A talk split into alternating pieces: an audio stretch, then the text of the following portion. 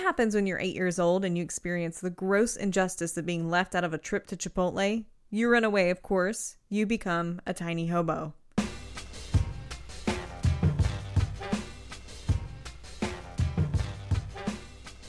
Welcome to another episode of the All Y'all podcast. I'm Sarah Abear. And I'm Chris J. This episode features a story from our March 2016 live storytelling event, Momma and Daddy, that included incredible stories about motherhood and fatherhood.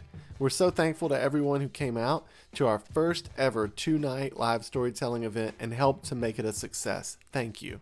Elizabeth Beauvais is a mother to three eight year old twins and an insane two year old, affectionately nicknamed Loki, God of Chaos. Elizabeth is also a writer, consultant, and yoga teacher engaged in the constant, elusive, and fictional quest for balance.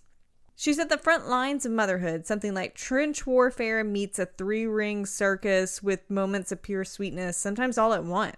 This episode, like every All Y'all podcast episode and live event, is brought to you by our season sponsor, Holiday Lanes.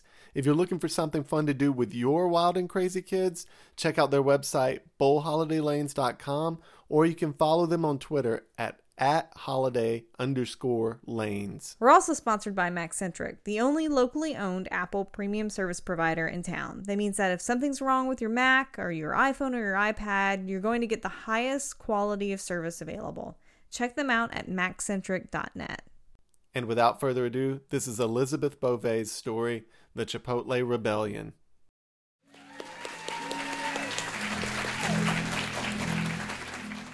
My eight year old daughter ran away. Actually, my eight year old daughter ran away for 45 minutes. Actually, I let my eight year old daughter run away for 45 minutes with her backpack and her dog. See, on her part, it was um, a carefully orchestrated protest about social injustice and social inequity.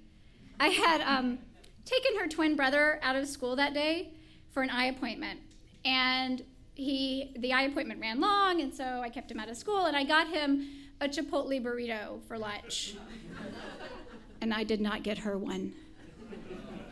Raising twins, everything has to be even all the time, and it's impossible. So to say she was upset was an understatement. When we got home, then she, in her mind, was left no choice but to race upstairs, pack a bag, put her dog on a leash, and set out to make her own destiny. At the time, I thought she was walking her dog because I'm distracted. I'm always distracted because I have a two year old, Loki, the god of chaos. And that particular afternoon, I decided I was going to take Loki into the front yard and, as is my way, try to multitask and rake leaves. So I'm raking in the front yard, and Henry, Charlotte's twin brother, is doing these figure eights on his scooter in the driveway. And after about like 20 minutes, Henry, her twin brother, scoots over to me super fast, a couple of black beans still on his chin, as is his way, and says, Mom, I'm kind of worried. You know, she's been gone a long time. And I said, Look, why don't you scoot up to the stop sign and look in all of the directions, see if you can't find her somewhere. Just look at all the directions. And he does, and he comes right back, big eyed, empty handed, and he said, I, I can't find her anywhere. I'm worried. And then he said, Can I watch something? so I let him go inside and watch something, and now I'm putting it together. She was really angry. Backpack was on her back.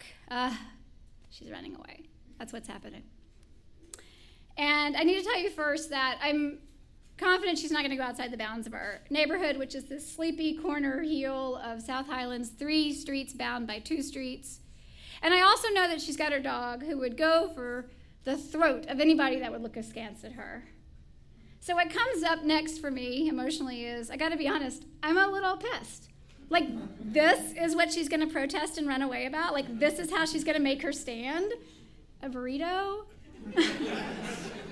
I mean, it was a Chipotle burrito, right? Like, it wasn't like a Freebirds burrito or Taco Bell. It was Chipotle, you know, superior. But still, like this is my high energy child, high intensity, high energy, high drama. And so to ride the wake of that emotion of hers, I have to practice some yoga breathing. And I have to adopt that false, calm voice of telemarketers and Sesame Street narrators.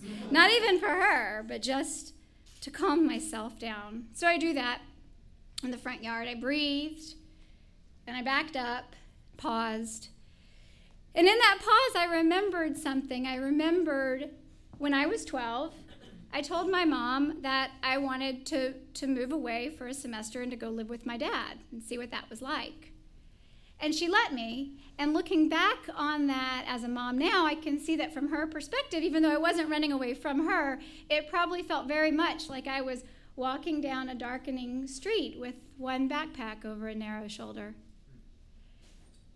But she let me, and it was huge. She facilitated that. And I did learn a lot about my dad and my stepmother, and my family in Shreveport, and I learned a lot about what it was to transition from a small Catholic school in the Midwest to Youree Drive Middle School my first day when my purse was stolen because I didn't know you were supposed to lock the locker.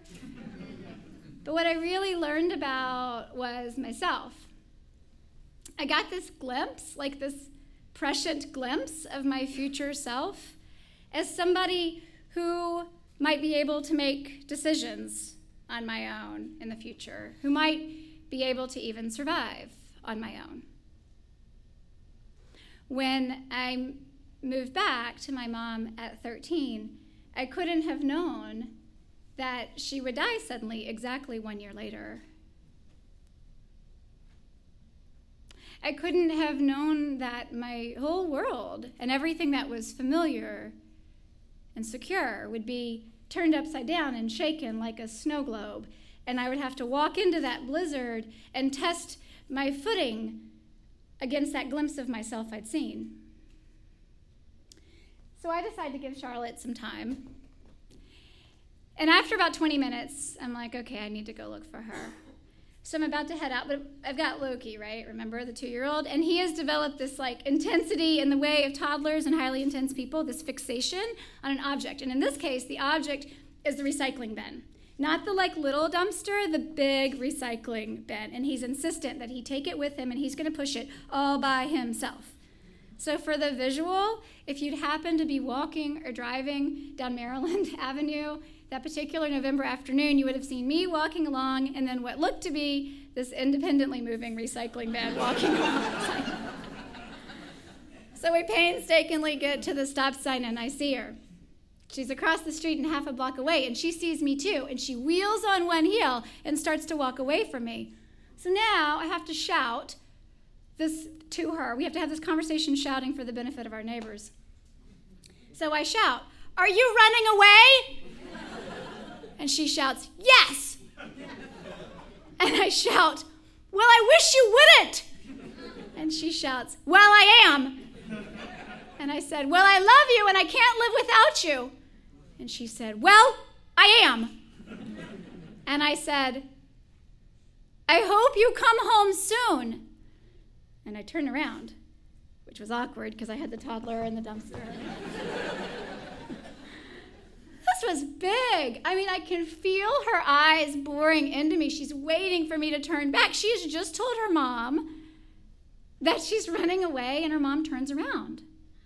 And I am thinking to myself, this is either like my single best moment of mothering or my single worst.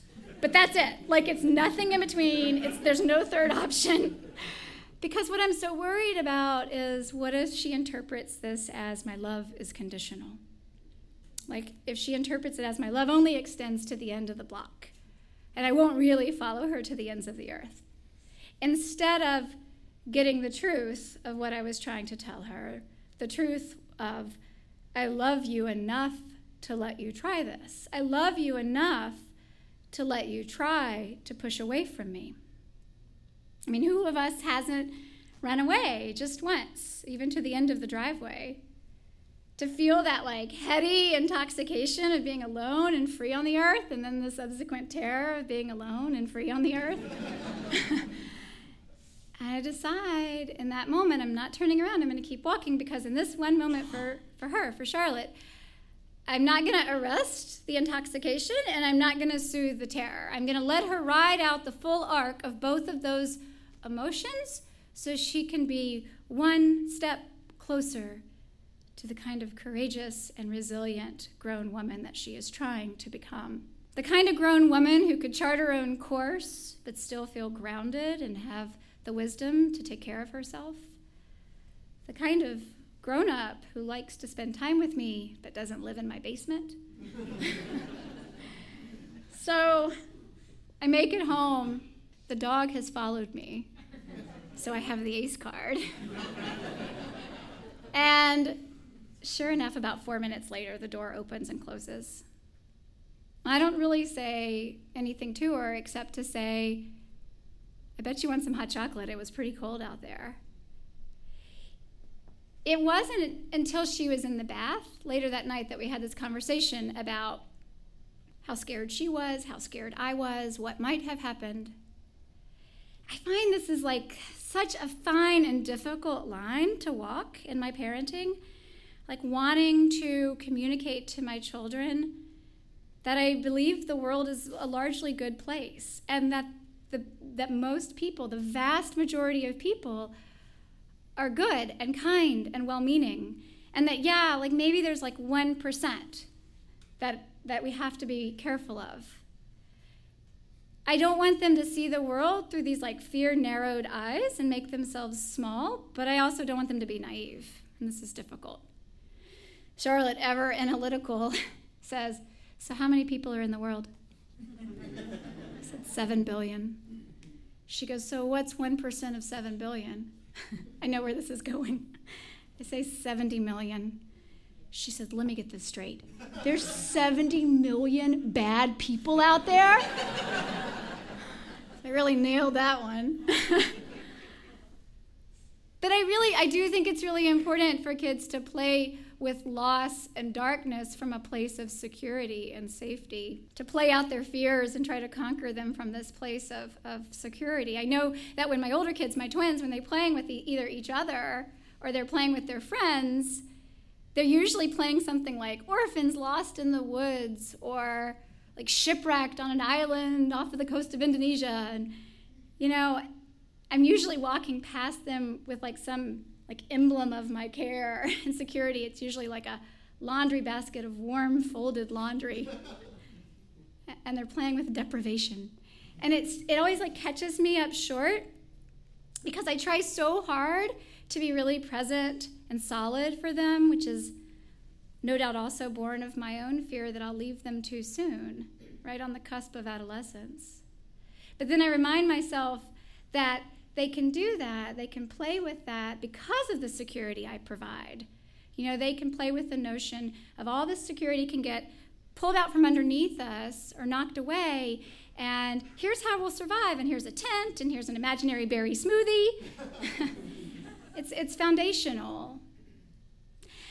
I don't know how much of my own playing orphan lost in the woods, or deciding to move away for a time when I was 12 had to do with my survival when my mom died.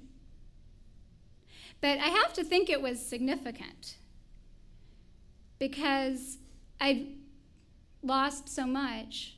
I'd lost what felt like everything, and it felt like, and still feels like, an amputation. And still, I drew upon something that I had been given the space to discover and build within myself. So later that night, I'm putting away her bag. Like, what did she pack, you know? She packed a pillow that doubled as like a nightlight. She packed a dollar and a change of underwear. She packed um, four books. There were these uh, clementine peels she'd eaten like evidently like a tiny hobo in our neighbors' yards. um, and there were like these curious things too, like the pants she'd worn had this grass stain and a big tear in them. And in the book, one of the books evidently she'd read along her adventure somewhere, she had marked it with an orange peel. And I opened up to the place that she'd left, and there's some note like scrawled in the margin and I couldn't make it out. And I was curious about it, so I start to go to ask her. But then I stop myself and decide I'm not going to do that. Because for her to become the kind of grown woman who can stand straight on her own, yet lean towards me when she needs to. I have to give her the space to let there be some mystery in her journey. Thank you.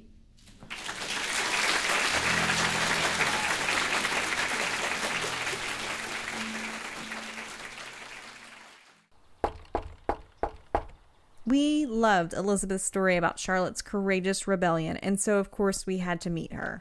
Hey, you guys. Hi.